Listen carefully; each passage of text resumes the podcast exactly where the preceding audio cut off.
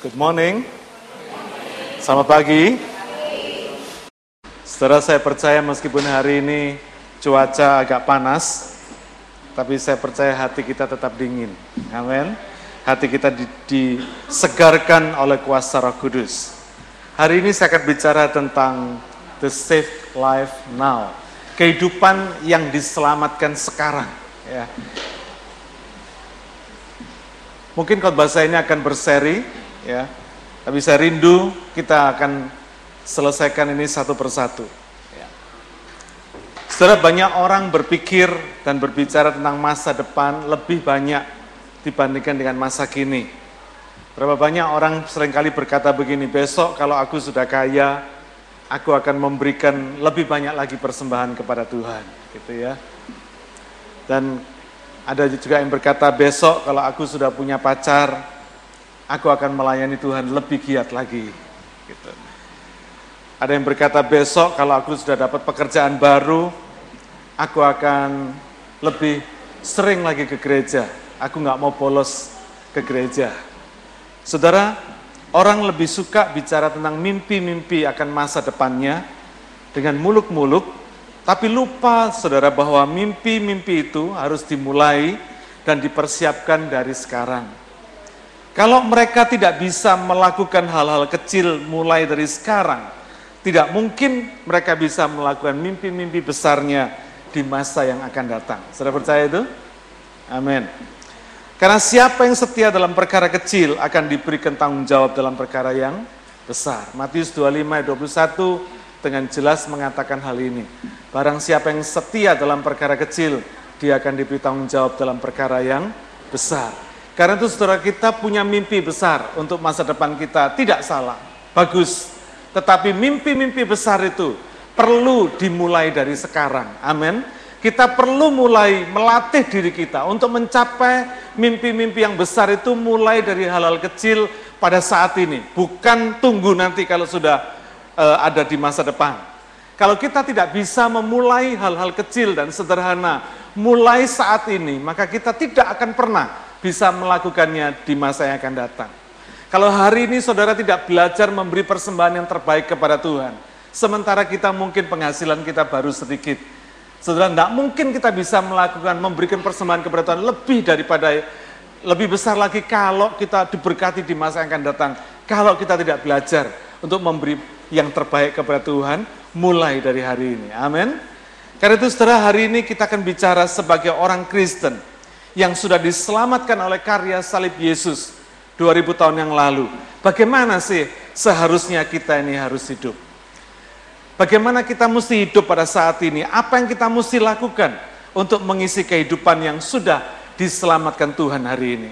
Mari kita lihat sama-sama 1 Korintus 9 ayat 20 sampai 23 lebih dulu. Yang pertama, hidup untuk memenangkan jiwa atau hidup untuk menjangkau menyelamatkan jiwa bagi Tuhan. 1 Korintus 9 ayat 20 sampai 23 berkata demikian.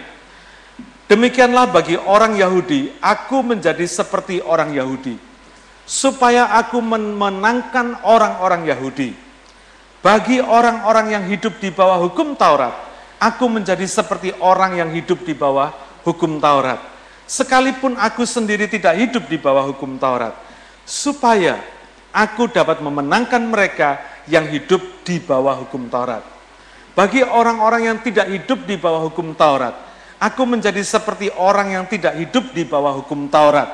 Sekalipun aku tidak hidup di luar hukum Allah. Karena aku hidup di bawah hukum Kristus. Supaya aku dapat memenangkan mereka yang tidak hidup di bawah hukum Taurat. Ayat 22. Bagi orang-orang yang lemah, aku menjadi seperti orang yang lemah. Supaya aku dapat menyelamatkan mereka yang lemah bagi semua orang aku telah menjadi segala-galanya, supaya aku sedapat mungkin memenangkan beberapa orang dari antara mereka. Segala sesuatu ini aku lakukan karena Injil, supaya aku mendapat bagian dalamnya. Saudara, sudah rahasia umum bahwa manusia itu kalau dalam kesulitan, dia ingin orang lain juga ikut menanggung kesusahannya. Betul? Kalau ada orang lain yang mengalami kesusahan yang sama, maka rasanya hati kita justru malah terhibur. Ya. Dulu ketika saya masih muda, ketika saya masih SMA, saya terkenal nakal. Karena itu kalau ada keributan, ada huru hara di, di, di dalam sekolah, saya pasti ditangkap dulu sama kepala sekolah, saudara. Karena dianggap saya pasti biang keroknya. Ya. Meskipun kadang-kadang bukan saya yang melakukan keributan, bukan saya yang bikin gara-gara, tapi selalu saya ditangkap lebih dulu ya di, di, uh, diinterogasi lebih dulu bahkan kadang-kadang saya harus dihukum ya karena kesalahan yang tidak saya lakukan. Nah, ketika saya mesti dihukum karena kesalahan orang lain bukan karena sa kesalahan saya, kepala sekolah saya itu tidak pernah percaya kalau bukan saya, saudara. Dia selalu ngecapnya kalau ada urusan yang nggak beres di sekolah, ada kenakalan di antara anak-anak, pasti saya biang keroknya. Jadi saya membela diri apa pun juga percuma, saudara. Jadi mendingan saya memilih hukuman saya sendiri. Ya. Saya paling senang kalau dihukum diskor, saudara. Kepala sekolah saya sampai suruh milih sendiri. Saya saking sudah habis meng, meng, apa, menghukum saya, sampai kepala sekolah saya suruh milih, saya disuruh milih hukuman apa yang pantas buat saya. Lalu saya milih hukuman diskors, ya sudah diskors. Kadang-kadang saya mesti duduk sendirian di dalam ruang kepala sekolah. Kadang-kadang hati saya merasa nggak terima karena bukan saya yang melakukan kesalahan tapi saya mesti dihukum. Tapi luar biasa teman-teman saya satu kelas saudara. Ya. Mereka solider, mereka tahu bukan saya yang melakukan kesalahan. Tapi mereka tidak mau menceritakan apa adanya. Mereka selalu uh, apa namanya menunjukkan solidaritas itu dengan cara apa? Mereka juga strike. Mereka mendatangi kepala sekolah, mereka minta dihukum sama-sama, ya, diskors bareng-bareng Nah ketika teman-teman saya masuk ke dalam ruangan kepala sekolah, saya lihat mereka semua ikut diskors, hati saya justru terhibur, saudara. Ya, dihukum rame-rame bisa terhibur, saudara bisa bayangin ya. Saudara itulah manusia. Ketika saya dihukum sendirian, saya susah, saudara. Kadang gemes dalam hati. Saya nggak salah kok saya mesti dihukum. Tapi ketika teman-teman saya masuk semua dalam di dalam ruangan kepala sekolah, mereka semua solider, ikut minta dihukum bersama-sama dengan saya, hati saya malah terhibur. Saudara, inilah manusia. Kalau kita ngalamin kesusahan sendiri, kita nggak seneng, saudara. Tapi kalau ngalamin kesusahan bareng-bareng, rasanya ada penghiburan, saudara. Inilah manusia, saudara ya.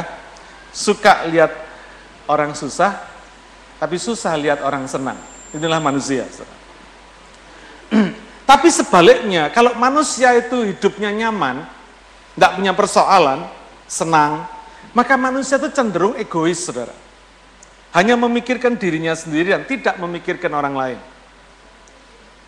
Saya ini sering sebagai hamba Tuhan, saya ini sering dimintai tolong oleh orang-orang yang lagi dalam kesusahan. Ya. Kadang-kadang dimintai konseling, kadang-kadang ditelepon, dimintain doa, disuruh mendoakan. Kadang-kadang teleponnya nggak tanggung-tanggung, tengah malam atau pagi buta, saudara. Kadang-kadang telepon, ya. Karena sesuai dengan kebutuhannya. Lagi desperate, telepon, saudara. Kadang-kadang saya harus nggak tidur semalaman untuk bikinin surat. Kadang-kadang ada hal-hal emergency. Seringkali orang-orang ini kalau sudah sudah darurat, sudah emergency baru nyariin saya, saudara ya. Kalau sudah solisitor mentok sana sini nggak bisa, baru nyariin saya gitu. Kira-kira begitu. Jadi saya mesti harus harus orang Jawa bilang melean saudara ya. Nggak tidur semalam harus ngebut karena kasus-kasus yang emergensi yang harus segera ditangani. Tapi kadang-kadang kalau urusannya sudah beres, ya, jarang yang laporan saudara. Kadang-kadang saya masih mendoakan, terus masih mikiri, terus Ternyata sudah beres berbulan-bulan saudara. Doanya masih terus kenceng saudara, tapi urusannya sudah beres. Karena kesal juga dalam hati ini saudara. Itulah manusia. ya Itulah manusia. Yesus satu ketika menyembuhkan 10 orang kusta, tapi hanya seorang yang kembali ketika ia sudah sembuh. Kita bisa baca dalam Lukas 17 ayat 15 sampai 18. Ini satu kisah yang menarik sekali. Seorang dari mereka ketika melihat bahwa ia telah sembuh, kembali sambil memuliakan Allah dengan dengan suara nyaring. Lalu tersungkur di depan kaki Yesus dan mengucap syukur kepadanya. Orang itu adalah orang Samaria. Lalu Yesus berkata, bukankah ke sepuluh orang yang tadinya semuanya telah menjadi tahir? Di manakah yang sembilan orang itu? Tidak adakah di antara mereka yang kembali untuk memuliakan Allah selain daripada orang asing ini? Saudara, ini menunjukkan tabiat manusia yang cenderung untuk tidak setia dan tidak tahu berterima kasih. Baik kepada Tuhan maupun kepada manusia. Inilah karakter manusia, saudara. Pada umumnya seperti itu. Tapi saya percaya di sini nggak ada yang seperti itu. Amin. Haleluya, praise God. Ini sudah dicatat oleh Alkitab saudara bahwa manusia-manusia di akhir zaman ini kecenderungannya seperti itu. Tidak tahu berterima kasih, inilah manusia. Jadi saudara jangan heran kalau lihat orang-orang seperti ini. ya. Nah di tengah-tengah dunia dan manusia seperti itu, apakah kita orang Kristen ini juga sama? Sama dengan manusia yang lain, yang egois seperti itu, yang tidak tahu berterima kasih seperti itu. Saudara Rasul Paulus di dalam suratnya di 1 Korintus 9 ayat 20 sampai 23 yang barusan kita baca tadi memberikan teladan hidup yang bijaksana. Dia berkata begini, bagi orang Yahudi ia berlaku seperti orang Yahudi. Bagi orang yang hidup di bawah hukum Taurat, ia berlaku meskipun ia berlaku seperti orang yang hidup di bawah hukum Taurat, meskipun ia tidak hidup di bawah hukum Taurat. Bagi orang yang tidak hidup di bawah hukum Taurat, ia berlaku seperti orang yang tidak hidup di bawah hukum Taurat. Meskipun ia tidak hidup di luar hukum Allah, karena ia hidup di bawah hukum Kristus. Bagi orang-orang yang lemah, ia berlaku seperti orang-orang yang lemah. Bagi semua orang, ia menjadi segala-galanya. Saudara, ini satu teladan hidup yang luar biasa. Ketika saya pertama kali membaca ayat-ayat ini, saya berpikir begini, loh, Paulus ini apa? Orang Jawa bilang kayak bunglon gitu, saudara ya. Sudah tahu bunglon ya, satu binatang seperti reptil gitu, kecil gitu ya. Bunglon tuh kalau melekat di tempat yang warnanya coklat, dia ikut warnanya berubah jadi coklat. Saudara. Kalau dia di pohon yang warnanya hijau, warna kulitnya berubah jadi hijau. Nah saya berpikir dulu, apakah Paulus ini juga melakukan hal seperti itu? Sebagai seorang hamba Tuhan, terhadap orang yang Yahudi, seperti uh, uh, uh, di antara orang Yahudi, dia bertindak atau berlaku seperti orang Yahudi Mungkin dia nggak makan babi, mungkin gitu saudara ya. Mungkin dia nggak makan binatang-binatang yang melata, binatang-binatang yang berkulit keras dan sebagainya. Di tengah-tengah orang Yahudi. Tapi di tengah-tengah orang yang bukan Yahudi, mungkin dia juga mungkin makan babi juga saudara. Karena dia berkata apa? Dia berlaku seperti orang yang bukan Yahudi. Mungkin kalau dia disuguhi makanan yang menurut orang Yahudi najis, dia tetap makan. Karena apa? Demi menyelamatkan mereka. Ini yang luar biasa sekali. Saudara, kadang-kadang kita ini terlalu kokoh, terlalu kekeh dengan keyakinan kita sendiri, sampai kita ini tidak bisa menempatkan diri kita di tengah-tengah orang-orang yang seharusnya kita menangkap. Nangkap nggak saudara? Kadang-kadang kita ini terlalu menguduskan diri kita sendiri dalam tanda petik, tanpa kita mengabai, tanpa kita memperhatikan ada sesuatu tujuan yang jauh lebih besar daripada itu. Paulus berkata, sebag, uh, untuk orang-orang yang hidup di luar hukum Taurat, dia berlaku seperti orang-orang yang hidup di luar hukum Taurat. Jadi dengan cara lain, dengan kata lain seperti ini, saudara. Terhadap orang-orang di tengah-tengah orang-orang kafir, gitu ya. Ini saya ekstrimkan, saudara ya. Paulus seolah-olah hidup seperti mereka juga. Tapi ada tujuannya, saudara. Tujuannya apa? Supaya dia bisa memenangkan orang-orang ini. Terhadap orang-orang yang lemah, dia berlaku seperti orang-orang yang lemah. Andai kata dia ketemu sama orang yang kerjaannya selalu curhat. Saudara pernah ketemu sama orang yang selalu kalau ketemu saudara selalu curhat. Ya, Nanti urusannya kalau enggak urusan keluarga, urusan rumah tangga, urusan pekerjaan, urusan ini, itu, dan sebagainya. Ada orang yang seperti ini. Bagi orang-orang yang lemah, Paulus berkata, aku berlaku seperti orang-orang yang lemah itu. Jadi mungkin dia berkata begini, ketika orang ini curhat tentang kekurangannya, tentang kelemahannya, mungkin Paulus ini akan berkata begini, iya aku pun juga mengalami hal yang sama. Dia enggak berkata, oh enggak, kalau aku enggak pernah gitu. Kalau mungkin ada orang yang curhat Misalnya dia dia ini kok merasa eh, orang-orang uh, tidak memperhatikan dia misalnya. Karena orang melankolik itu seperti begitu saudara. Ya. Terlalu sensitif. Ya. Dia merasa dirinya itu perlu dikasihani. Gitu ya. Yang diceritakan selalu persoalannya, persoalan hidupnya. Tapi ketika orang-orang seperti ini bicara tentang persoalan hidupnya, saya percaya Paulus tidak berkata, oh enggak, aku enggak pernah ngalamin seperti kamu. Aku kuat. Mungkin kalau dia berkata, kenapa ya iman saya itu kok kadang-kadang lemah gitu ya. Paulus enggak berkata, oh enggak, iman saya kuat. Enggak, saudara.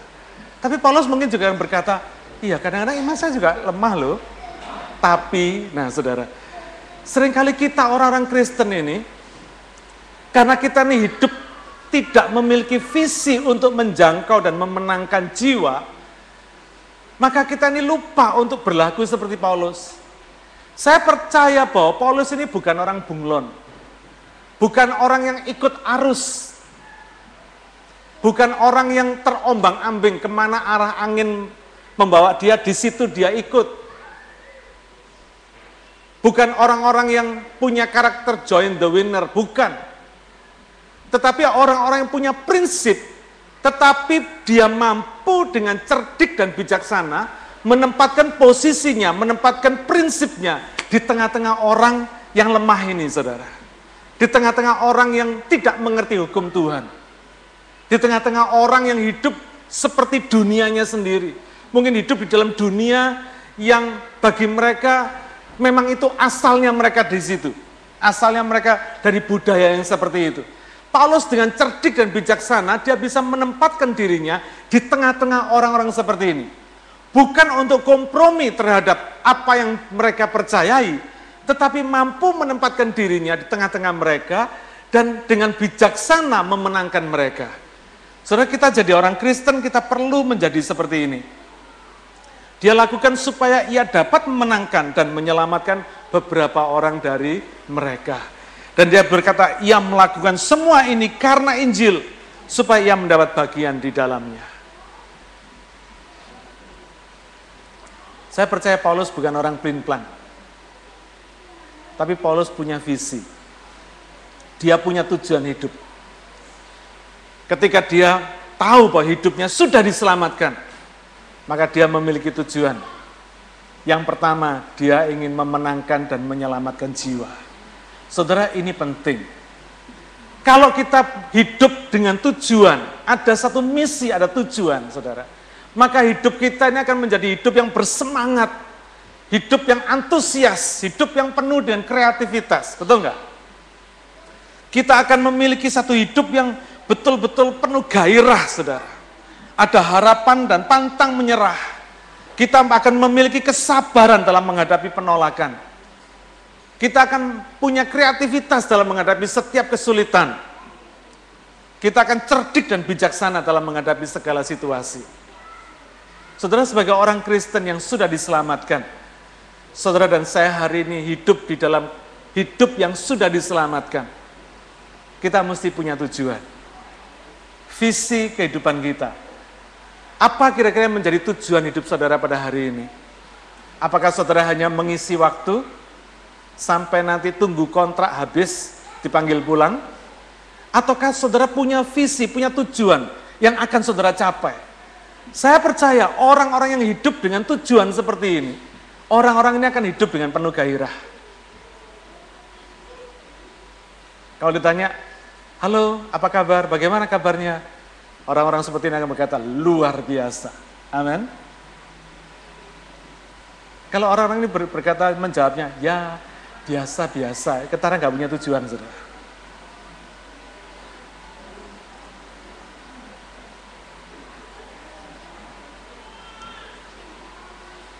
Tujuan memenangkan jiwa atau tujuan menyelamatkan ini, itu akan membangkitkan harapan, membangkitkan semangat saudara, sehingga saudara akan memiliki satu pengharapan yang tidak pernah putus asa, pengharapan yang tidak pernah habis saudara. Saudara pasti punya semangat terus menerus.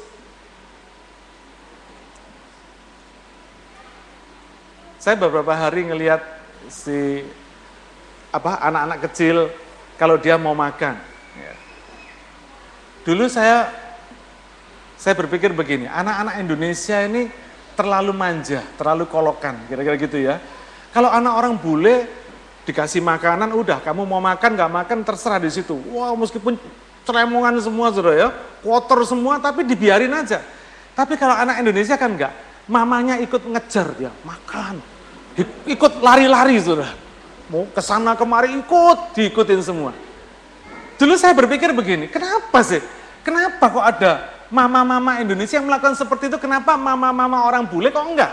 Orang-orang barat kok enggak begitu? Kenapa? Nah saya mengerti prinsip ini saudara. Meskipun anak itu nggak mau makan, mama itu seorang ibu karena cintanya, karena kasihnya, dia akan berusaha sedemikian rupa sampai anaknya ini mau makan saudara. Dia akan bertindak, dia akan ngoceh, dia akan ngelucu sebagaimana caranya, pokoknya anaknya mau makan. Karena dia tahu anaknya butuh makan. Kalau dia nggak makan, anak ini bisa sakit. Saudara, inilah manifestasi dari cinta kasih orang tua, saudara.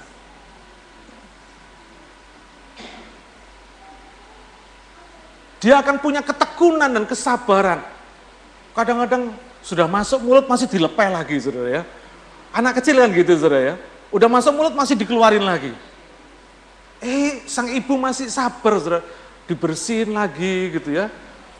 Dimasukin mulutnya lagi, saudara dengan sabar, dengan tekun, dengan luar biasa. Saudara inilah cinta. Karena orang tua ini, ibu ini punya tujuan agar supaya anaknya sehat. Anaknya mau makan, anaknya hidup dengan sehat. Makanya dia memiliki kesabaran seperti ini, saudara. Kenapa? Karena dia mengasihi anak ini. Mungkin kalau bukan anak saudara, mungkin saudara tidak punya kesabaran seperti itu. Mungkin saudara berkata, ya udah kalau nggak mau ya udah. Gitu saudara ya.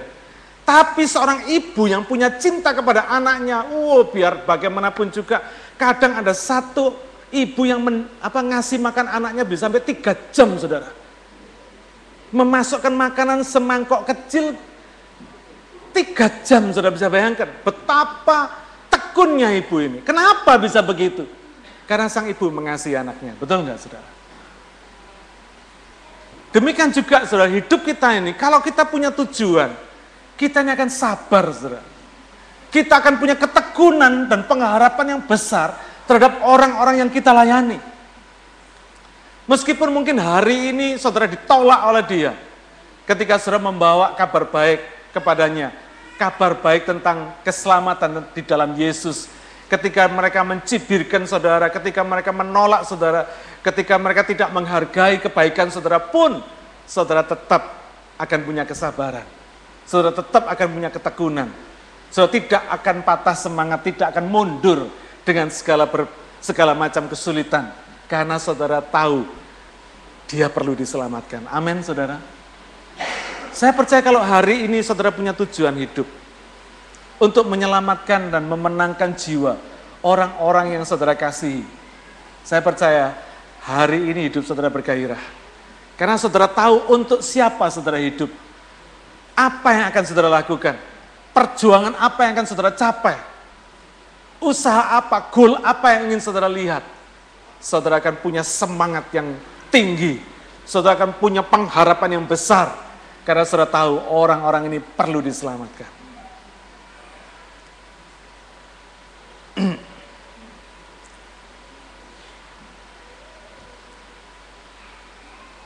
Kira-kira bulan November yang lalu, bulan Oktober, November, saya bersama Mena pulang ke Indonesia. Saya pelayanan di Indonesia. Sampai di Indonesia, saya melihat kakinya dia bengkak, saudara. Saya pikir ah biasa, habis naik pesawat kakinya bengkak, ya udah, saya anggap biasa. Tapi selama satu bulan kami di Indonesia, kakinya bengkak terus, saudara. Gak, gak, gak mengecil. Dalam hati saya, saya mikir, ini pasti ada something wrong yang gak beres. Nah, saya berkata kepada dia, selesai kita kembali ke Australia, kamu mesti check up. Total check up. Tapi begitu check up, istri saya ini termasuk orang yang susah disuruh check up, saudara. Ya. Karena punya pemikiran gini, kalau check up nanti ketemu akan ketemu penyakitnya tambah repot katanya saudara. Ada kan orang yang seperti itu? Ada, nggak mau check up, saudara. Susahnya minta ampun kalau disuruh check up. Ya. Sengaja nggak check up supaya apa? Nggak ketahuan kalau ada penyakit ya udahlah nggak tahu apa-apa, lebih aman, merasa lebih secure. Nah, saya paksa dia untuk check up, datang ke dokter check up. Habis di check up ketahuan, saudara. Hasil blood testnya nggak bagus semua, terutama levernya, fungsi levernya nggak karu-karuan, jelek. Lalu dokter melanjutkan observasinya, melanjutkan dengan di CT scan. Dari CT scan kelihatan levernya bengkak. Diulangi lagi di USG, di CT scan lagi, akhirnya ketahuan. Liver cirrhosis. Tahu ya saudara ya? Dari laporan laboratoriumnya, liver cirrhosis. Waduh, saya dengar liver cirrhosis, susah hati saya saudara. Karena liver cirrhosis itu sudah hampir mendekati cancer. Ya, sudah hampir mendekati kanker, saudara. Meskipun belum disebut kanker, tapi bahasa halusnya liver cirrhosis. Hati saya susah sekali. Kami berdoa. Kami berdoa, saya ajak dia berdoa, minta sama Tuhan. Ketika saya berdoa, hati saya timbul semangat, saudara. Saya berkata begini, Tuhan aku percaya. Roma 8 ayat 28 berkata apa?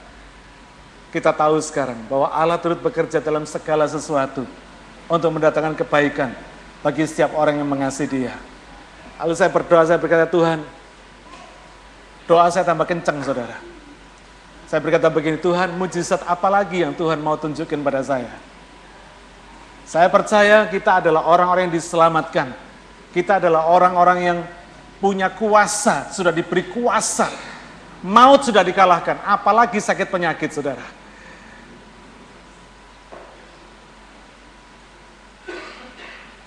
Saya percaya Tuhan itu menyelesaikan urusan dosa dengan menyembuhkan penyakit. Pasti lebih gampang nyembuhin penyakit daripada urusan dosa.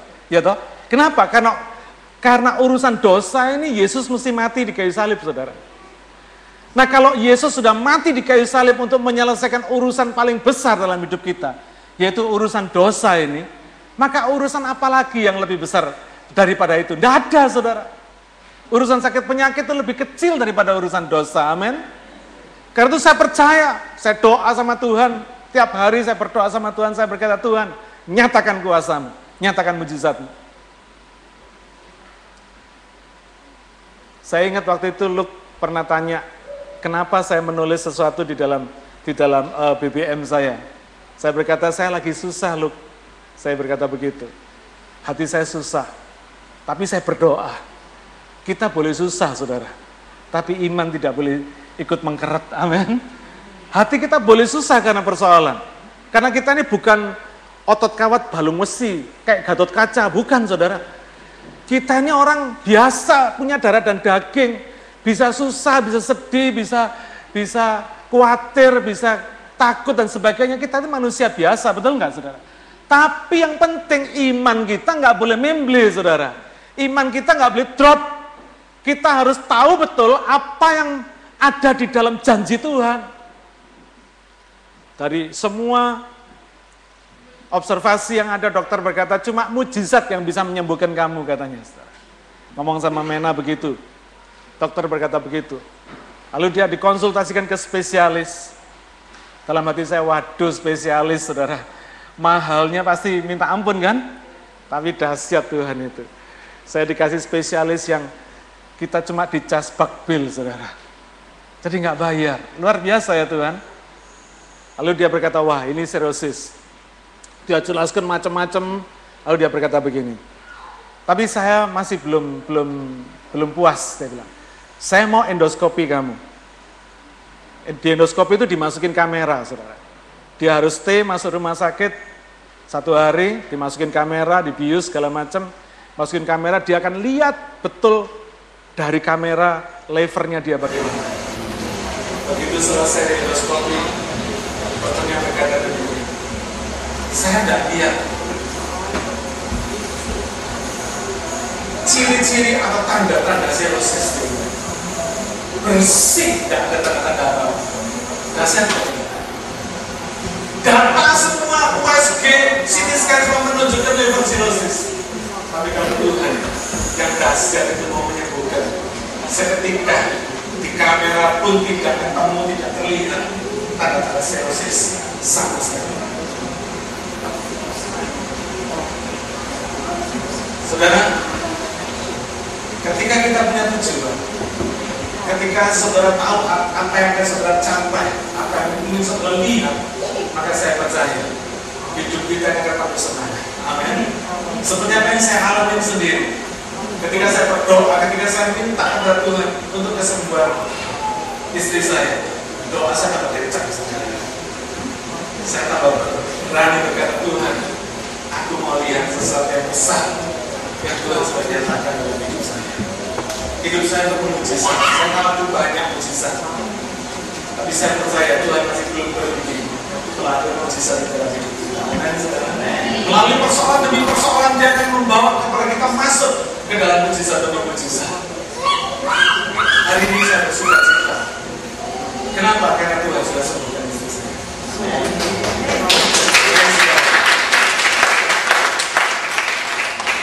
Dari yang dia di, di diagnosa sebagai liver cirrhosis, dokter bilang tidak ada tanda-tanda kelihatan liver cirrhosis sama sekali. Lalu dokter berkata, kalau mau memastikan perlu di apa namanya? Diambil itu saudara, di biopsi. Tapi karena dokter nggak perlu lah, mau tanda-tandanya nggak ada, nggak kelihatan sama sekali, jadi nggak perlu dia di biopsi. Udah biarin aja nanti enam bulan cek lagi. Tetapi saya percaya, kalau Allah sudah menyembuhkan, apa yang dia kerjakan sempurna. Amin. Jadi kalau hari ini saudara punya persoalan, kalau hari ini saudara mengalami suatu pergumulan, dan saudara tahu tujuan hidup saudara, apa yang saudara capai, jangan pernah menyerah saudara.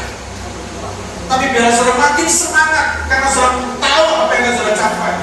Kalau saudara sedang mendoakan orang-orang yang keras, mungkin saudara berpikir orang tidak bisa berubah sama sekali sebagainya.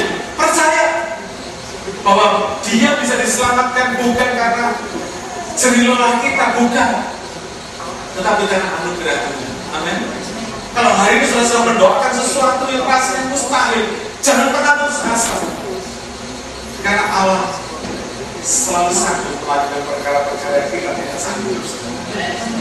Segala mustahil buat kita tidak ada mustahil buat kita. Seketika dokter bilang cuma mujizat yang bisa menyembuhkan. Yes, dan mujizat yang kita cari. Amin. Dan mujizat itu Tuhan yang punya. Dan Tuhan berikan kepada kita. Haleluya. Hari ini hal yang pertama yang kita mesti lakukan. Kalau saudara dan saya sudah diselamatkan hari ini, kita mesti hidup dengan tujuan memenangkan jiwa. Amin. Saya percaya masih ada orang-orang di sekitar saudara yang perlu diselamatkan.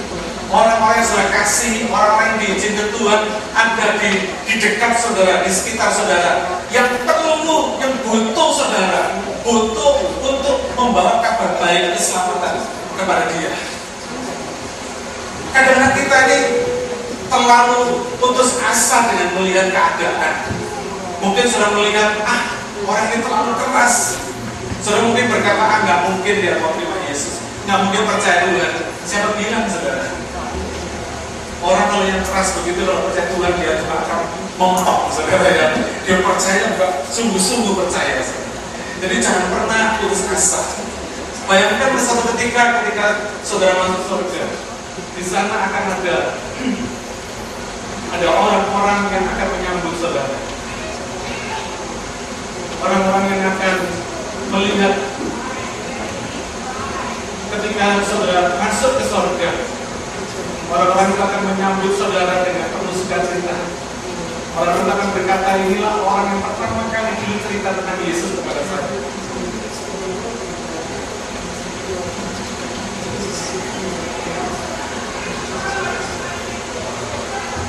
Pernahkah saudara berpikir seperti itu?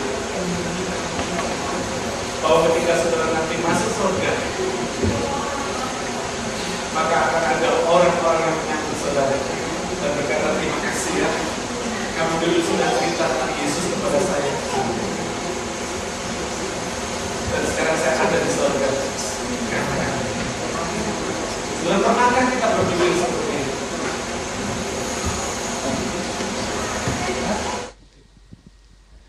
Pernahkah kita berpikir seperti itu, saudara?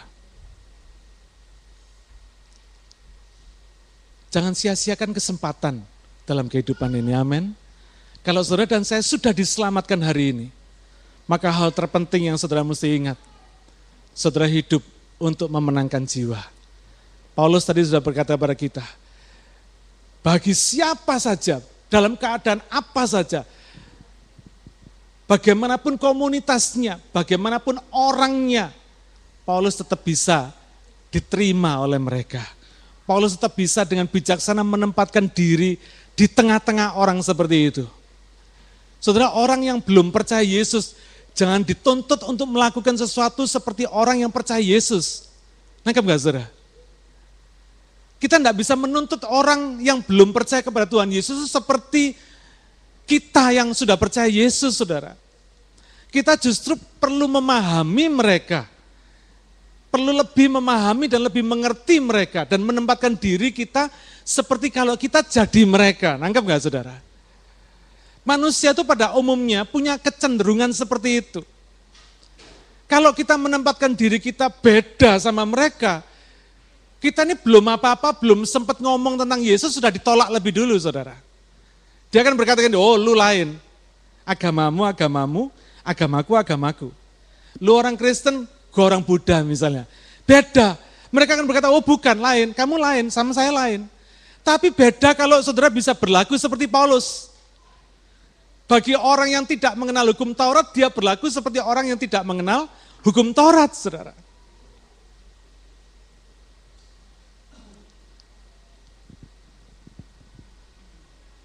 Saya tidak segan-segan untuk masuk masjid kalau saya ingin memenangkan orang-orang muslim. Amin.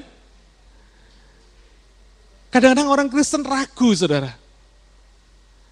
Untuk menjadi di tengah, untuk menempatkan diri di tengah-tengah orang yang bukan orang Kristen. Maunya kumpulnya sama orang Kristen melulu, saudara. Kapan hidup kita bisa memenangkan orang-orang yang belum kenal Yesus ini? Kalau kita tidak bisa menempatkan diri dengan cerdik dan bijaksana di tengah-tengah mereka. Saya rindu hari ini jemaat CLC betul-betul menjadi orang yang cerdik dan bijaksana seperti Paulus. Amin. Tempatkan diri saudara di tengah-tengah orang-orang yang belum kenal Tuhan. Biarlah kita dengan rendah hati menjadi seperti mereka. Menjadi seperti mereka kan tidak sama atau saudara. Seperti itu tidak sama loh saudara. Kita punya prinsip sendiri, kita tidak kompromi dengan dengan iman mereka, tetapi kita bisa menjadi seperti mereka. Tapi tidak sama. Beda, iman kita beda. Tetapi kita bisa menempatkan diri kita di tengah-tengah mereka, supaya mereka bisa menerima kita, dan akhirnya kita punya kesempatan memenangkan jiwa oleh mereka. Amin.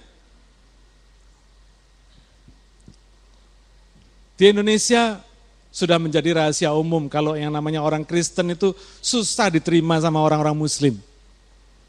Di dalam pengalaman saya melayani desa-desa selama 20 tahun, saya menikmati sukacita yang besar. Kenapa? Saya punya teman haji-haji banyak sekali di desa-desa, saudara. Kalau saya datang ke desa-desa, Pak Haji-Haji selalu bilang, kamu nanti malam nginep sini ya. Selalu rebutan, minta saya nginep di rumah dia.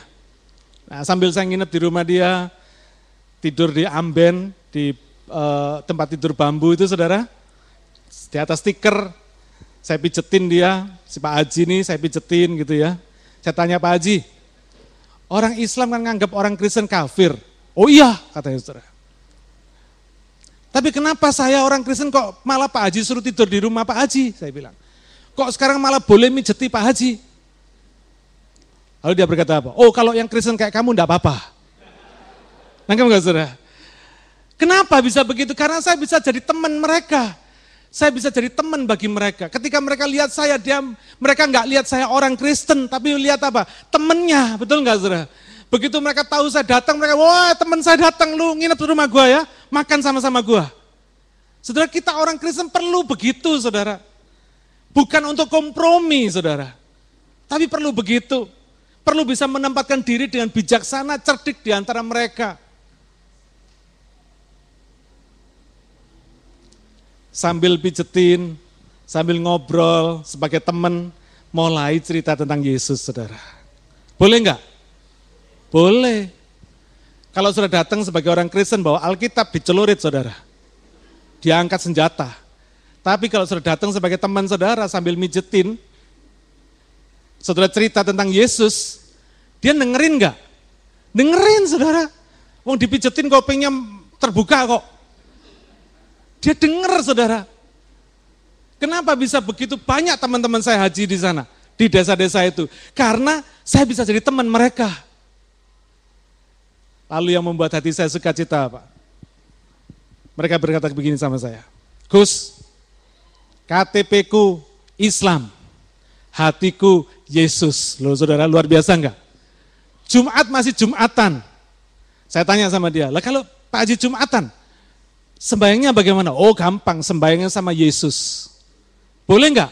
Boleh saudara. Mau sembayang Jumatan, sembayang sama Yesus, enggak apa-apa. Sembayang di masjid enggak apa-apa saudara, boleh. Boleh. Yang penting hati percaya Yesus. Amin. Dengan segala macam situasi, kita tidak bisa paksa mereka bilang, oh enggak, enggak boleh gitu loh Pak Haji. Kalau lu percaya Yesus mesti keluar dari masjid loh. Mesti dibaptis loh. Mesti jadi orang Kristen, mesti ke gereja. Saudara kadang-kadang ada situasi-situasi tertentu di dalam hidup masing-masing orang ini yang belum bisa diselesaikan pada waktu itu. Kita tetap mesti mengerti itu dan kita mesti dengan bijaksana mengajar mereka bagaimana mereka bertindak sesuai dengan iman yang sudah mereka percayai. Ketika mereka sudah percaya Yesus, hati mereka sudah diisi sama Yesus, biar mereka masuk masjid pun mereka sembahyangnya sama Tuhan Yesus. Amin saudara. Haleluya. Hari ini saya rindu supaya jemaat CLC betul-betul memiliki satu kehidupan yang bertujuan memenangkan jiwa. Amin. Saudara jangan kita egois pergi ke gereja sendirian. Kalau saudara punya tempat mobil masih ada kosong, saudara mulai berdoa. Tuhan, siapa yang mau diisi di mobil saya ini? Siapa teman-teman saya yang belum kenal Yesus yang mau dimasukkan ke mobil saya ini? Saudara berdoa, bawa orang-orang itu saudara. Tuhan sediakan mobil saudara, ada apa available itu dengan tujuan saudara bawa jiwa kepada Tuhan. Amin.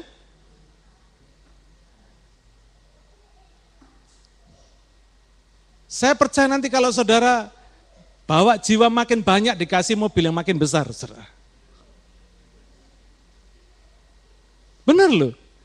Punya hati yang rindu untuk membawa dan memenangkan jiwa dibawa kepada Tuhan. Nanti saudara lihat bagaimana hidup saudara akan penuh semangat. Hidup saudara akan penuh bergairah dan punya pengharapan yang besar. Ada satu tujuan yang ingin saudara capai. Dan sukacita Ketika saudara bisa membawa mereka datang kepada Tuhan, itu melebihi sukacita ketika saudara dapat duit, saudara. Dapat jiwa itu lebih penuh sukacita daripada dapat duit, amin. Dapat duit ya sukacita, ya. Tapi dapat jiwa lebih daripada sekedar dapat duit, saudara. Hari ini saya rindu, saya impartasikan kerinduan hati ini, supaya saudara membawa jiwa, datang membawa jiwa, Jangan sampai jadi orang Kristen yang tidak bijaksana. Saya lihat ada orang Kristen yang banyak tidak bijaksana hari-hari ini. Datang masuk rumah orang lihat patung, wah patung ini mesti dihancurin. Ada setannya ini. Ngamuk saudara. Orang-orang yang nggak ngerti ini ngamuk, saudara belum ngerti apa-apa. Ada setannya.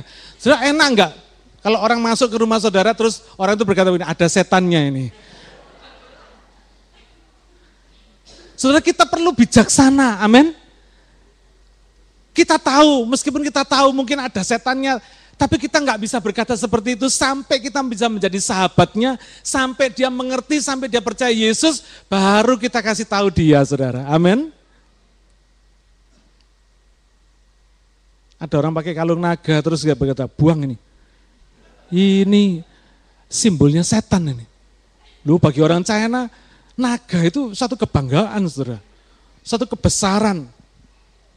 Nah kalau kita nggak bijaksana dengan berkata seperti itu, saudara belum sempat cerita tentang Yesus, saudara sudah ditolak lebih dulu. Begitu lihat saudara datang, langsung berkata, bilang oh ya, saya tidak ada ya.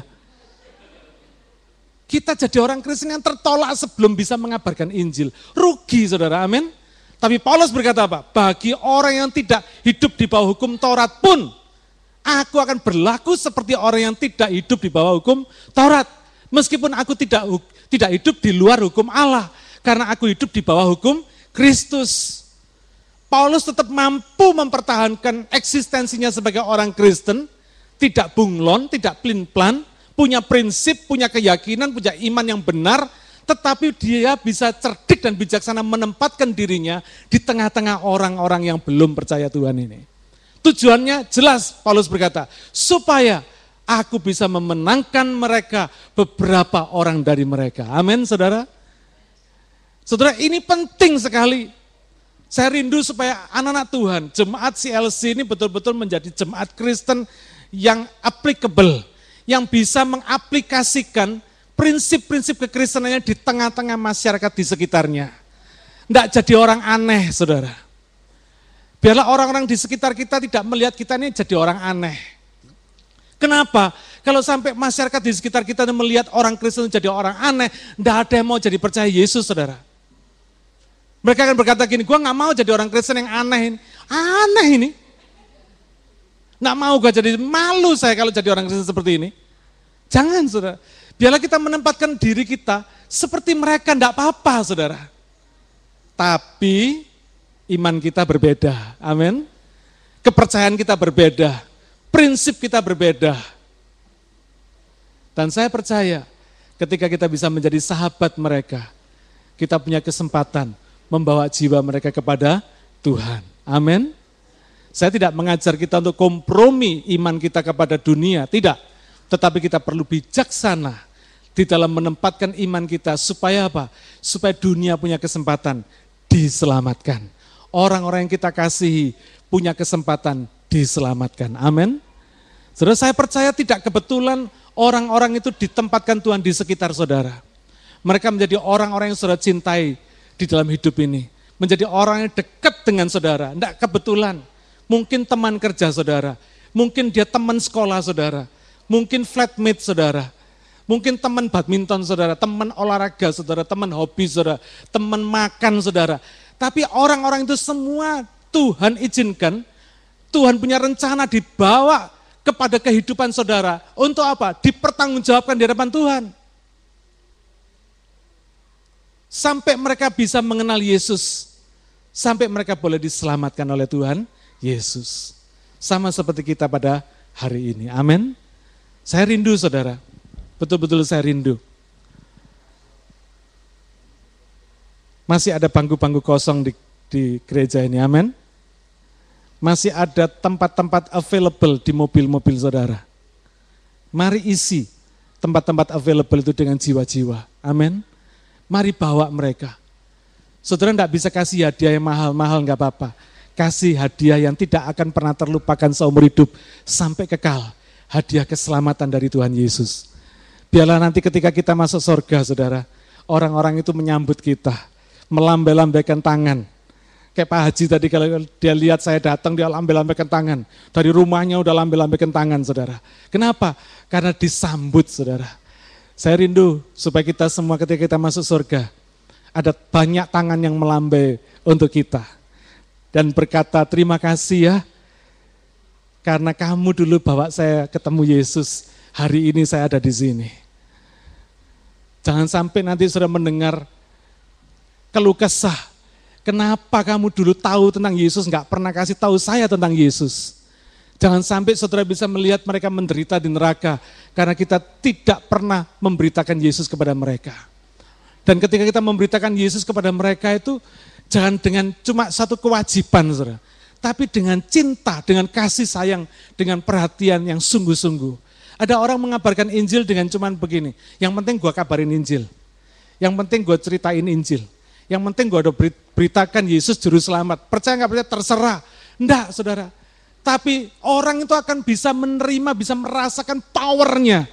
Kalau saya beritakan Injil dengan mengasihi dia, dengan beritakan Injil dengan cuma kewajiban saja, Cuma tahu kalau saudara mesti mengabarkan Injil dan saudara mengabarkan Injil hanya kewajiban, tidak dengan hati saudara. Orang itu pun juga bisa ngerasain saudara. Amin. Kadang-kadang kita belum sempat, belum bisa ngomong tentang Yesus sedikit pun. Tetapi orang itu bisa merasakan kasih sayang Tuhan yang mengalir melalui perhatian saudara. Melalui apa yang saudara lakukan kepada mereka. Itu mungkin jauh lebih besar saudara. Sampai satu hari mereka akan bertanya begini, Apa sih yang bikin kamu perhatikan saya begitu rupa? Orang lain gak ada loh yang perhatikan saya, cuman kamu aja yang perhatiin saya. Apa yang membuat kamu perhatiin saya? Nah ketika itu saudara berkata, Yesus yang bikin saya mengasihi kamu. Saudara ketika Tuhan bekerja, waktunya itu ada. Ketika roh kudus bekerja, orang itu akan terima Yesus saudara. Tapi seperti Alkitab berkata, bagaimana mereka bisa mendengar tentang Injil kalau enggak ada orang yang mengabarkan Injilnya. Hari ini saya rindu, mari kita siapkan hati kita untuk menjadi orang-orang yang dipakai Tuhan membawa kabar baik bagi orang-orang yang kita kasih. Mungkin mereka keluarga kita, Mungkin mereka saudara-saudara kita, saudara kandung kita, mungkin papa mama kita, adik kita, suami atau istri kita. Teman-teman terdekat kita, teman baik kita. Saudara percayalah, kalau kita punya tujuan menyelamatkan mereka, Tuhan akan mengurapi saudara. Tuhan akan memberkati saudara dan memberikan kuasa supaya saudara bisa membawa mereka datang kepada Tuhan. Amin. Yang pertama, hidup yang diselamatkan itu adalah hidup yang punya tujuan untuk memenangkan jiwa. Yang kedua, kita baca ayat 24 sampai 27, 1 Korintus pasal 9. 1 Korintus pasal 9 ayat 24 sampai 27. Tidak tahukah kamu bahwa dalam gelanggang pertandingan semua peserta turut berlari, tetapi bahwa hanya satu orang saja yang mendapat hadiah. Karena itu larilah begitu rupa, sehingga kamu memperolehnya. Tiap-tiap orang yang turut mengambil bagian dalam pertandingan, menguasai dirinya dalam segala hal. Mereka berbuat demikian untuk memperoleh satu mahkota yang fana, tetapi kita untuk memperoleh satu mahkota yang abadi. Sebab itu aku tidak berlari tanpa tujuan, dan aku bukan petinju yang sembarangan saja memukul, tetapi aku melatih tubuhku dan menguasainya seluruhnya, supaya sesudah memberitakan Injil kepada orang lain, jangan aku sendiri ditolak. Yang kedua, apa yang mesti kita lakukan dalam hidup yang sudah diselamatkan Tuhan ini? Yang kedua, memenangkan pertandingan hidup kita masing-masing. Kalau yang pertama tadi kita bertujuan menyelamatkan, memenangkan jiwa. Yang kedua, memenangkan pertandingan kita. Saudara Rasul Paulus mengumpamakan hidup ini seperti sebuah pertandingan yang harus dimenangkan oleh setiap kita, anak-anak Tuhan yang sudah diselamatkan oleh Kristus. Karena memang kita diberi kuasa untuk memenangkan, untuk mampu memenangkan pertandingan ini. Tapi Paulus juga mengingatkan kepada kita, pertandingan hidup ini tidak bisa dimenangkan dengan bersantai-santai, dengan bermalas-malasan, dengan hidup sembarangan. Tapi dengan cara apa? Paulus mengatakan di sini, kalau dia pelari, dia berlari begitu rupa sampai menang.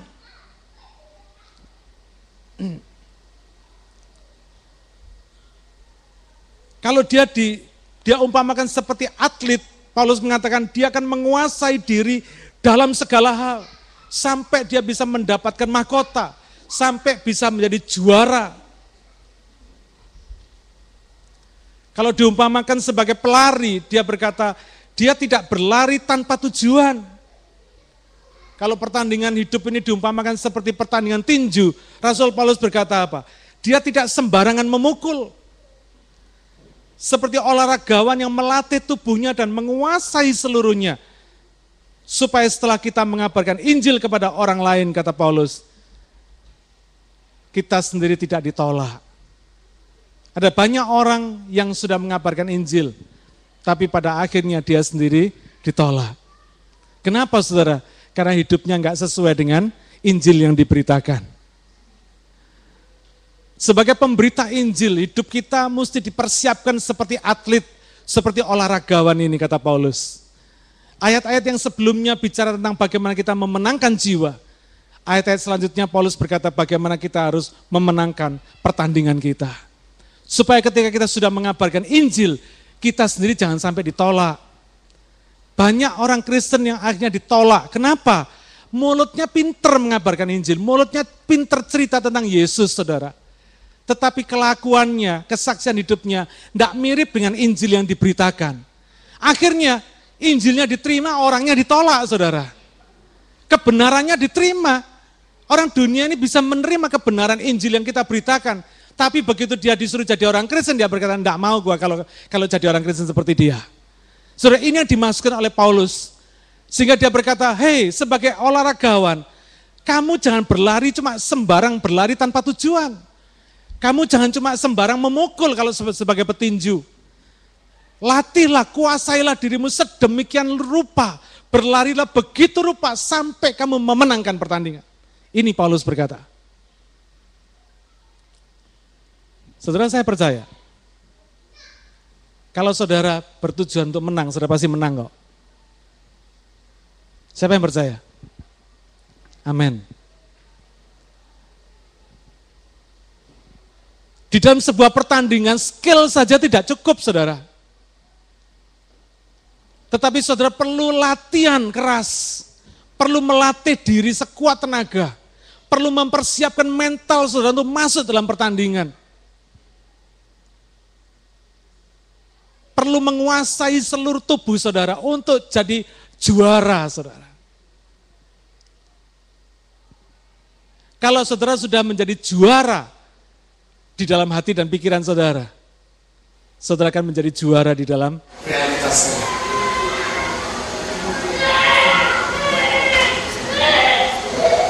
Suatu ketika, Norman Vincent Peale, dia seorang penulis buku positive thinking. Satu kali dia jalan-jalan di kota Hong Kong, di satu tempat di sana dia lihat ada toko tato. Lalu dia melihat di situ ada contoh-contoh tato. Salah satu yang menarik bagi dia ada tato yang ada foto tato orang yang ditato dengan tulisan Tulus hidup untuk kalah dia tertarik melihat contoh ada orang mau ditato dengan tulisan born tulus. Lahir untuk kalah. Kalau born to masih mending saudara. Ini born tulus. Lalu dia ke toko itu dia tanya sama cik di situ yang, yang jaga toko dia tanya apa ada orang yang mau ditato born tulus seperti ini? Ada. Kok bisa? Kenapa orang mau ditato seperti ini di badannya? Lalu si pemilik tubuh ini berkata begini, sebelum dia ditato di badannya, dia sudah ditato di otaknya. Ngerti nggak saudara? Jadi ketika orang itu berpikir dia bakal kalah di sini, dia akan kalah beneran saudara. Demikian juga ketika saudara berkata saudara akan jadi pemenang di sini, saudara akan menang beneran. Kenapa banyak orang Kristen kalah dalam pertandingan hidupnya? Karena di sini tidak yakin kalau dia bisa menang. Amin. Padahal Yesus sudah menyelesaikan segala urusan di kayu salib 2000 tahun yang lalu untuk membuat saudara dan saya jadi pemenang. We are more than conqueror. Kita lebih dari pemenang katanya Tuhan. Karena itu saudara percaya pada hari ini, saudara bisa memenangkan pertandingan saudara. Jangan hidup sembarangan. Tuhan itu menerima kita apa adanya, tapi tidak mengizinkan kita hidup seadanya. Beda loh saudara. Menerima kita apa adanya itu maksudnya begini hidup saudara yang mancur ke dalam usah operasi yang mancur keluar gak perlu. Tuhan terima kita apa adanya sebagaimana kita ada Tuhan terima. Tetapi Tuhan tidak mau kita hidup seadanya hidup sembarangan. Enggak kita mesti hidup excellent saudara jadi orang Kristen mesti punya kehidupan yang excellent supaya orang dunia melihat kalau kita hidup jadi orang Kristen itu tambah baik tambah luar biasa, tambah menarik, saudara. Hidup yang seadanya itu sama sekali tidak menarik. Tapi hidup yang excellent. Orang kepingin hidup seperti saudara. Amin. Dia berkata kalau gua jadi orang Kristen bisa jadi seperti dia. Mau gua. Tapi banyak orang Kristen menampilkan hidup yang seadanya. Hidup sembarangan. Hidup kita itu luar biasa, saudara bukan hidup biasa-biasa. Hidup yang berbeda dengan kehidupan sebelumnya. Amin. Kalau kita, kalau orang dunia bisa melihat kehidupan kita yang luar biasa, mereka akan berkata, gua mau deh jadi orang Kristen asal bisa jadi seperti dia. Saudara hari ini saya rindu agar supaya kita semua mampu memenangkan pertandingan kita. Tuhan sudah memberikan kemampuan, kuasanya sudah diberikan kepada kita. Tinggal kita menjalankan Seringkali banyak orang Kristen hidupnya justru tidak mencerminkan Injil itu sendiri. Dia percaya Injil tapi orang tidak bisa lihat Injil dalam kehidupannya. Satu ketika seorang anak kecil lagi kelaparan dalam musim salju dingin, dia datang ke satu dia berasal di kota kecil, salah satu kota kecil di dekat Northern Pennsylvania di Amerika Serikat. Karena dia lapar, dia tidak punya uang sama sekali, dia kedinginan. Dia memberanikan diri, dia mengetuk satu satu rumah, ingin kita makan. Lalu pintu rumah itu dibuka, anak perempuan yang keluar. Karena dia anak laki, dia malu saudara, mau minta makan malu. Dia bilang, saya minta minum katanya. Karena malu. Akhirnya si anak perempuan ini masuk lagi, sebentar kemudian dia keluar lagi dengan segelas susu. Dikasih minum. Nah ini. Kalau laki ini minum susu, lumayan. Lumayan bisa kenyang kan saudara? Terus ya habis minum susu dia berkata terima kasih ya kamu begitu baik sama saya. Lalu anak perempuan ini berkata begini, oh kamu nggak perlu berterima kasih sama saya, kamu berterima kasih kepada Tuhan karena Tuhan Yesus mencintai kamu. Udah cerita berhenti sampai di situ. 20 tahun kemudian, si anak wanita ini sudah menjadi dewasa, malah dia sakit keras. Karena dia kota kecil, di dekat Pennsylvania ini kota kecil, dia enggak ada rumah sakit yang atau dokter spesialis, maka anaknya dirujuk ke kota besar. Kota besar ada dokter spesialisnya. Ketika anak perempuan ini di, di, dirawat di kota di rumah sakit ini, dokter spesialis ini melihat data-data anak anak wanita ini berasal dari kota kecil itu. Maka si dokter ini tertarik saudara, dia rawat dia perhatikan baik-baik sampai setelah beberapa bulan kemudian anak ini sembuh dari sakit kerasnya. Tapi anak ini karena dia tidak begitu mampu, anak perempuan ini khawatir dia nggak bisa bayar biaya dokternya, biaya rumah sakit itu kan mahal saudara. Lalu sampai pada hari terakhir dia mesti dicas dari rumah sakit, dia keluar dari rumah sakit, dia disodori amplop tagihan. Wah dia gemetar saudara, dia buka amplopnya berapa banyak ini. Betul dia lihat tagihannya banyak sekali. Tapi yang menarik di sudut kanan atas tagihan rumah sakit sama tagihan dokter semua ini ada tulisan sudah lunas dibayar dengan segelas susu ternyata dokter spesialis yang menghandle dia adalah dokter Howard Kelly. Dokter Howard Kelly. Dia adalah pendiri Division of Gynecology Oncology dari John Hopkins University. Peristiwa ini terjadi tahun 1895 luar biasa saudara ya. Hidup yang cocok sama Injil meskipun di dalam kisah ini tidak diceritakan dokter Howard Kelly ini percaya Yesus. Tapi saya percaya kalau dia ingat sama susunya. Saya percaya dia juga yakin dia juga pasti ingat sama kata-kata anak wanita ini. Kamu nggak perlu berterima kasih sama saya. Kamu berterima kasih sama Yesus. Karena Yesus mengasihi kamu saudara hari ini mungkin sekecil apa pun, sesederhana, seremeh apa pun yang saudara lakukan, karena saudara melakukan firman Tuhan, percayalah, orang yang menerima pelayanan saudara pasti ingat apa yang saudara katakan. Kalau hidup kita ini berpadanan, cocok sama Injil yang kita beritakan, mereka pasti ingat. Hari ini saya rindu, saya betul-betul rindu supaya saudara semua dipakai Tuhan untuk memenangkan pertandingan melalui kehidupan yang luar biasa melalui kehidupan yang excellent jangan mau hidup seperti hari yang kemarin. Hari ini sudah mesti hidup lebih baik dari hari yang kemarin. Amin. Besok lagi sudah hidup mesti lebih baik daripada hari ini. Saya punya kebiasaan yang mau saya share kepada saudara. Setiap kali saya mau masuk tidur saya berpikir begini. Andai kata saya punya kesempatan mengulang kembali hari ini, apa yang tidak akan saya lakukan? Karena apa yang saya lakukan tadi itu salah, tidak bagus. Jadi kalau saya punya kesempatan mengulang hari ini, maka saya nggak mau lakukan itu, karena itu salah. Pertanyaan kedua yang saya tanya sama diri saya sendiri. Kalau saya bisa memperbaiki, apa yang bisa saya perbaiki? Kalau saya punya kesempatan memperbaiki apa yang saya lakukan hari ini, apa yang akan saya perbaiki?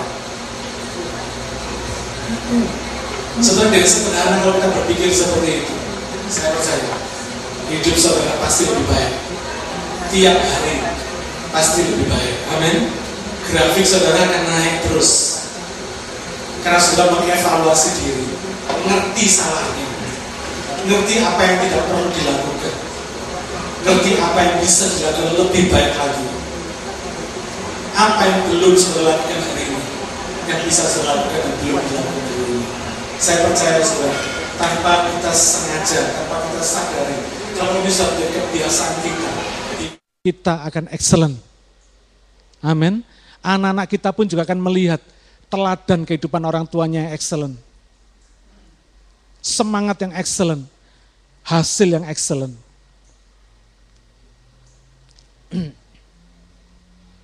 Di dalam sebuah pertandingan, kita ini siap atau enggak siap ketika kita lahir di dunia ini. Saudara dan saya dulu kan enggak pernah bercita-cita lahir ke dunia ini kan. Kita nggak tahu, tiba-tiba aja kita sudah lahir di dunia ini, saudara. Tapi itu tandanya, saudara siap nggak siap, mau nggak mau, saudara sudah masuk di dalam sebuah pertandingan dalam kehidupan ini. Either saudara menang atau kalah. Tapi karena Yesus mati di kayu salib, kita punya kesempatan memenangkan pertandingan ini. Amin. Kalau enggak, pasti kalah kok saudara. Orang yang enggak percaya Yesus itu pasti kalah kok. Pasti kalah dalam hidup ini. Meskipun dia mungkin kaya raya, meskipun dia mungkin terkenal, meskipun mungkin dia berprestasi hebat sekalipun, tapi dia tidak akan pernah bisa memenangkan pertandingan hidupnya. Tapi kita orang-orang yang sudah diselamatkan adalah orang yang menang. More than conqueror. Orang yang hidup lebih dari pemenang. Kita mampu menyelesaikan pertandingan kita sampai akhir. Saya percaya kalau Tuhan Yesus sudah memulai pertandingan ini dalam hidup kita, dia pasti akan menolong kita untuk menyelesaikan pertandingan ini dengan baik. Amin. Seorang kuli bangunan, setelah dia bekerja di satu perusahaan developer, property developer selama 40 tahun, dia merasa sudah cukup, dia mau pensiun. Sudah dia sudah mencapai umur 65 tahun. Dia menghadap bosnya, dia berkata, bos saya mau pensiun. Saya mau keluar dari company ini, udah cukup saya bekerja selama 40 tahun. Saya mau keluar. Lalu bosnya berkata, tapi saya kasih kamu tugas satu kali lagi. Bikin satu rumah terakhir sebelum kamu sebelum kamu keluar. Kamu mesti bangun satu rumah terakhir. Wah dia mendongkol sekali, dia berkata, bos ini masa terlalu, dia udah mau pensiun, dia mau keluar, udah umur 65 tahun masih disuruh lagi bangun bangun rumah yang terakhir. Kesel dia saudara. Lalu akhirnya dia dengan ogah-ogahan dia bangun rumah. Dia pilih barangnya, bahannya sembarangan, pokoknya dia kerja, pokoknya cepat-cepat jadi, yang penting. Begitu cepatnya dia jadi, dia serahkan kunci rumah itu kepada bosnya. Lalu ketika dia menyerahkan kunci rumah ke bosnya, Bosnya berkata, oh ambil saja kunci rumah ini. Karena rumah ini buat kamu katanya saudara. Wah dia getun sekali, dia nyesel banget. Dia bilang, bos kenapa nggak ngomong? Coba bos ngomong, gue akan bikin sebagus mungkin. Pilih bahan terbaik. Saudara, inilah gambaran dari hidup kita. Kadang-kadang kita lupa bahwa apa yang kita bangun hari ini, sebetulnya itu buat siapa? Buat orang lain enggak. Buat diri kita sendiri, saudara. Amin. Apa yang kita lakukan hari ini akan sudah tua nanti di masa yang akan datang. Saudara akan menikmatinya sendiri. Kalau saudara disiplin hari ini, kedisiplinan saudara akan membawa saudara naik di hari kemudian. Amin. Hari ini ada banyak orang yang khawatir kena PHK. Karena Australia akan merampingkan mengikat pinggangnya supaya menghadapi bisa menghadapi resesi dunia yang akan melanda yang kesekian kalinya ini. Saudara saya mau kasih tahu saudara, ancaman PHK itu bukan cuma terjadi hari ini saja, tapi sudah terjadi kapan-kapan sebelumnya juga udah banyak. Amin. Di mana pun juga terjadi PHK, saudara. Di Indonesia, di Amerika, di Eropa, di mana saja, di negara mana saja, saudara hidup ada ancaman PHK itu. Saudara kita tidak bisa membendung ancaman PHK itu. Tetapi kita bisa mempersiapkan ketika ancaman PHK itu melanda perusahaan kita. Apa yang kita bisa lakukan? Do the best. Kalau sudah menjadi pekerja, menjadi karyawan excellent, saudara akan dipertahankan oleh company. Amin. Karena saudara akan menjadi key person di dalam company itu. Company saudara akan berkata, wah kalau gua kehilangan satu orang ini, susah ini. Ini pegang marketing, 50% marketing company ini ada di tangan dia nih. Saya percaya saudara akan dipertahankan oleh company meskipun mungkin orang lain di PHK, tapi saudara akan dipertahankan. Amin. Inilah cara kita sebagai orang Kristen. Kita nggak perlu takut di PHK, saudara menghadapi ancaman apa pun juga, tetapi nyatakan hidup kita itu excellent. Kerja kita excellent, saudara. Saya percaya kalau kita memiliki hidup yang excellent, orang lain bisa lihat. Amin.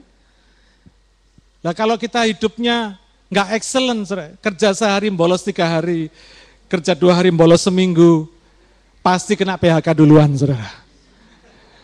Company berkata, wah ini ngabis-ngabisin gaji ini, ini ngabis-ngabisin biaya ini kerja nggak produktif. Tapi kalau kita bisa menunjukkan kerja kita produktif, company diuntungkan karena adanya kita di situ, saudara pasti nggak akan kena PHK. Selama company itu ada, saudara pasti akan dipertahankan. Karena saudara menjadi backbone, tulang belakang dari company itu. Company itu akan menghargai saudara. Saudara yang mungkin baru kerja kontrak pun bisa dikasih kerja tetap saudara. Jadi permanen job. Kenapa? Karena company membutuhkan saudara. Hari ini saya mau ajak saudara hidup untuk memenangkan pertandingan kehidupan kita. Filipi 1 ayat yang ke-6 berkata begini, akan hal ini aku yakin sepenuhnya, yaitu ia yang memulai pekerjaan yang baik di antara kamu, akan meneruskannya sampai pada akhirnya, pada hari Kristus Yesus. Saudara, pola latihan yang Tuhan berikan kepada kita itu sistematis sekali. Dari hal yang paling kecil sampai yang paling besar. Jangan pernah kita meremehkan hal-hal yang kecil, saudara. Karena hal yang kecil bisa bikin urusan jadi besar. Seringkali kita orang Kristen ini terlalu meremehkan hal kecil, maunya yang gede-gede, yang muluk-muluk.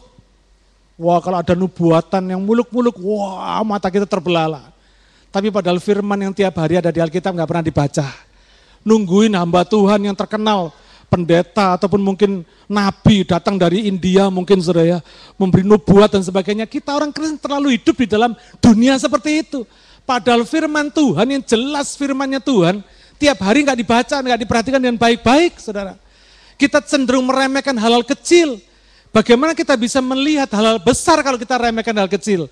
Tuhan berkata kalau kita setia dalam perkara kecil, Tuhan akan memberikan kita tanggung jawab dalam perkara yang besar. Satu hari seorang pendeta, ini contoh pendeta saudara, pendeta yang meremehkan hal kecil. Seorang pendeta punya kebiasaan jelek, selalu meninggalkan kunci di mobil. Istrinya untung istrinya galak. Si pendeta selalu dimarahi. Karena apa? Selalu meninggalkan kunci di mobil. Istri berkata, kalau begini caranya nanti mobil bisa dicuri orang. Tapi biasanya orang yang yang stubborn begini saudara, selalu punya excuse. Selalu punya alasan untuk membela diri. Dia berkata begini, ini tempat yang paling gampang buat saya ingat. Kalau enggak nanti saya lupa taruh mobil di mana, apa taruh kunci di mana. Jadi yang paling enak ya diceket no saudara. Ditempelin di mobil itu sudah nggak mungkin lupa. Istrinya meskipun udah udah marah berkali-kali tapi tetap dia lakukan yang sama. Satu ketika selesai dia memimpin kebaktian, dia mau pulang saudara. Dia cari-cari di mejanya, di kantornya enggak ada. Wah dia ingat, wah mungkin mungkin di karpak. Dia lari ke karpak, oh di karpak enggak ada, enggak ada juga saudara. Wah dia bingung saudara. Langsung dia telepon polisi. Bilang Pak polisi, mobil saya dicuri orang. Dia lapor semua ciri-ciri mobilnya, semua di, dia lapor semua. Lalu dia mulai setelah selesai lapor polisi, dia mesti telepon istrinya. Ini hal yang paling dia takuti, saudara. Karena dia tahu istrinya pasti marah besar. Karena dia sudah diperingatkan berkali-kali. Jangan sampai tinggalin kunci di mobil. Lalu dia dia nekat, dia memberanikan diri, dia telepon istrinya. Dia bilang, Mam, atau Hani, dia bilang. Biasa kan orang salah gitu, saudara ya. Sorry, katanya. Kamu ada di mana? Ngapain? Kenapa? Kata istrinya. mobil saya hilang. Dicuri orang katanya. Lalu istrinya diem aja. Kamu ada di mana? Tolong jemput saya ya. Lalu istrinya bilang gini, kamu lupa ya pak? Tadi pagi aku yang nganterin kamu ke gereja. Mobilnya gua bawa katanya. Wah iya lupa dia saudara. Ya udah kamu cepat-cepat ke sini ya jemput saya katanya. Ya tunggu sebentar, nggak bisa cepet-cepet. Sampai gua bisa meyakinkan polisi ini bahwa gua bukan curi mobil lu katanya. Nangkap nggak saudara? Jadi rupanya istrinya pada saat itu dicegat polisi. Dianggap nyuri mobilnya saudara. Saudara kadang-kadang urusan sepele, urusan remeh-remeh. Kalau kita meremehkan yang kecil-kecil ini bisa bikin urusan jadi panjang saudara. Bisa jadi urusan besar, amin. Sesuatu yang tidak perlu terjadi, harus terjadi. Mari kita memenangkan pertandingan kita ini dengan apa? Menyelesaikan urusan-urusan yang kecil. Kita perhatikan dari hal yang kecil-kecil, saudara. Jangan cuma lihat yang besar-besar aja. Dari hal yang kecil kita perhatikan, kita hidup dengan excellent. Yang pertama, sebagai orang Kristen yang sudah diselamatkan, kita hidup untuk memenangkan jiwa. Mulai hari ini sudah pikirkan, gak usah banyak-banyak, satu orang aja yang mau saudara kontak, mau saudara bawa, ajak ke gereja ceritakan kasih sayang Tuhan yang sudah terjadi dalam hidup saudara. Bahwa dia mengisi mobil saudara yang available satu. Satu aja nggak usah dua. Kalau ada dua puji Tuhan. Tapi at least satu. Saya percaya kalau kita semua satu orang minggu depan bawa satu jiwa, ini bangku sudah nggak cukup saudara. Betul? Udah nggak cukup. Mari kita hidup bukan dengan diri kita sendiri, tapi untuk memenangkan jiwa orang lain. Amin orang-orang yang kita cintai. Yang kedua, mari kita menangkan pertandingan hidup kita masing-masing. Saudara dan saya punya pertandingan masing-masing. Dan pertandingan hidup ini yang mesti kita menangkan. Dan kita punya kuasa yang sudah diberikan Tuhan kepada kita. Untuk kita mampu lebih dari pemenang. Amin. Haleluya. Mari kalau hari ini saudara masih merasa ada pertandingan yang kalah. Mungkin saudara, saudara mungkin menang di dalam urusan kerjaan, tapi saudara masih kalah, sering kalah di dalam urusan karakter. Mari menangkan pertandingan karakter saudara. Menangkan pertandingan kemalasan saudara. Kedisiplinan saudara. Mari kita hidup dengan excellent. Supaya kita bisa menikmati hidup yang diselamatkan Tuhan hari ini. Amin.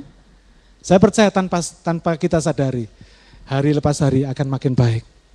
Dan hidup masa depan kita akan ditentukan apa yang kita lakukan pada masa kini. Amin. Mari kita berdoa.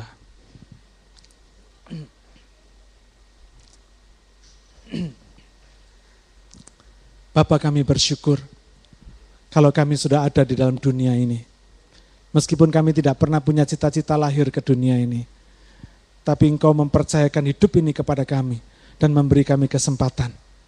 Kami percaya Bapak bahwa hidup kami engkau yang punya langkah kehidupan kami engkau yang menentukan. Dan sudah engkau jamin bahwa kami mampu memenangkan pertandingan kami. Karena itu Bapak tolonglah kami. Supaya kami memiliki semangat dan harapan yang besar. Kami boleh hidup untuk memenangkan jiwa orang lain. Setelah kami sendiri sudah diselamatkan Tuhan.